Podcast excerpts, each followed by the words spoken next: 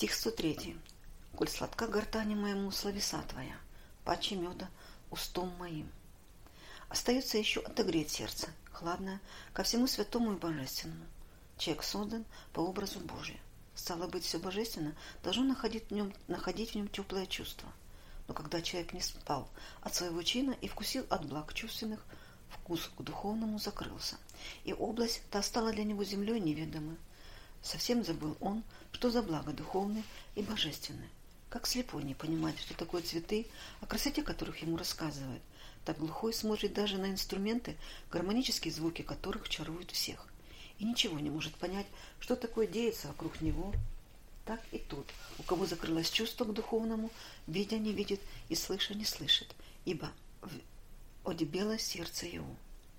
Кому неизвестна эта дебелость, огрубение и нечувствие сердца – Знает его и все боящиеся Бога, и путем заповеди его идущие, но это временами лишь находящее замирание сердца.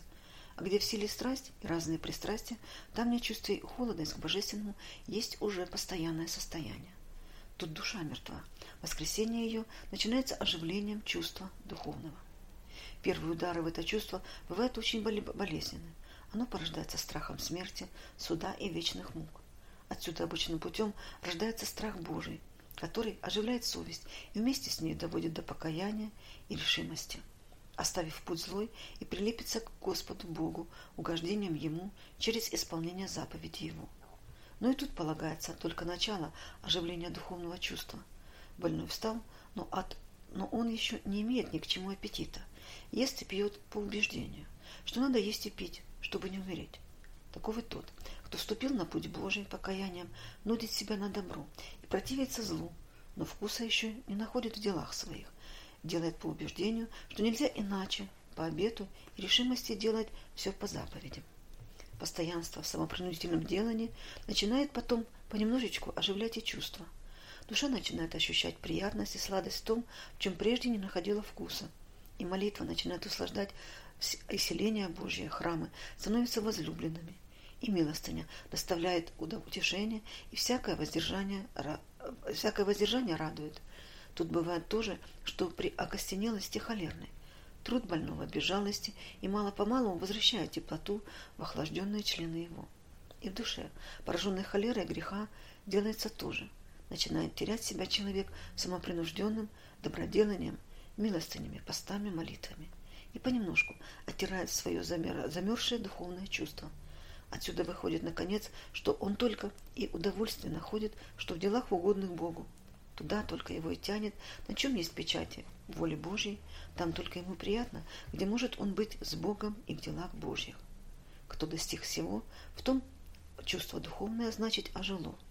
Вот это-то состояние выражает пророк словами «Коль сладка, гортани моему словеса твоя, почи меда устам моим». Словеса означает заповеди Божьи. Не такую, говорит, сладость а э, составляет в гортане мед, какую в душе исполнение заповедей.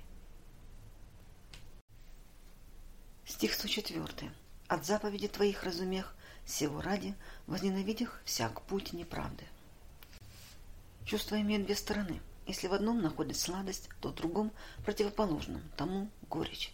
И сколько располагается к первому, столько же отвращается от второго. Пока живет человек в самоугодии и чувственности, духовное для него невкусно. Когда же, покаявшись, оставит он самоугодие и пойдет по воле Божьей, тогда, наконец, чувственное и самоугодное делается для него невкусным. Это самый решительный указатель нравственного состояния человека.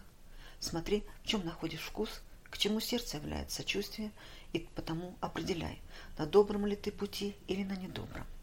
Надо заметить, что сочувствие к плотскому, страстному, самоугодливому долго еще прорывается из сердца и по обращению, и после опытов трудничества над очищением сердца. Можно сказать, что на первых порах сочувствие все лежит на стороне прежней страстной жизни. Оно только удерживается в пределах силы и решимости. Потом начинает являться сочувствие к, добр, к добру. Далее оно уравновешивается с противоположным сочувствием к страстному. После берет верх над сим последним. Затем сочувствие к страстным умирает, а, наконец, и все страстное, плотское, самоугодливое становится неприятным. Душа начинает мерзить им. Это уже есть, как замечают святые отцы, свидетельство очищения сердца от страстей. Об этом говорит здесь пророк. Возненавидя всяк путь неправды. А как он дошел до этого? Разумех, говорит, от заповеди твоих. Уразумел, что шествие по заповедям твоим есть едино на потребу. И вступил на путь их. Шествуя же ими, возлюбил их, так как они производили сладость в душе его. А эта любовь и сладость дали мне возможность ощутить горечь неправды и возыметь к ней ненависть. Вот и конец врачевания души и предел искоренения недостатков ее. Святой Василий Великий так на вопрос, как, как, какой признак очищения сердца, не раз ответствовал, тот, когда человек возненавидит грех. Тот же ответ давал он на вопрос, какой знак того, что прощены человеку грехи, и у святого Варсонофия такие же ответы.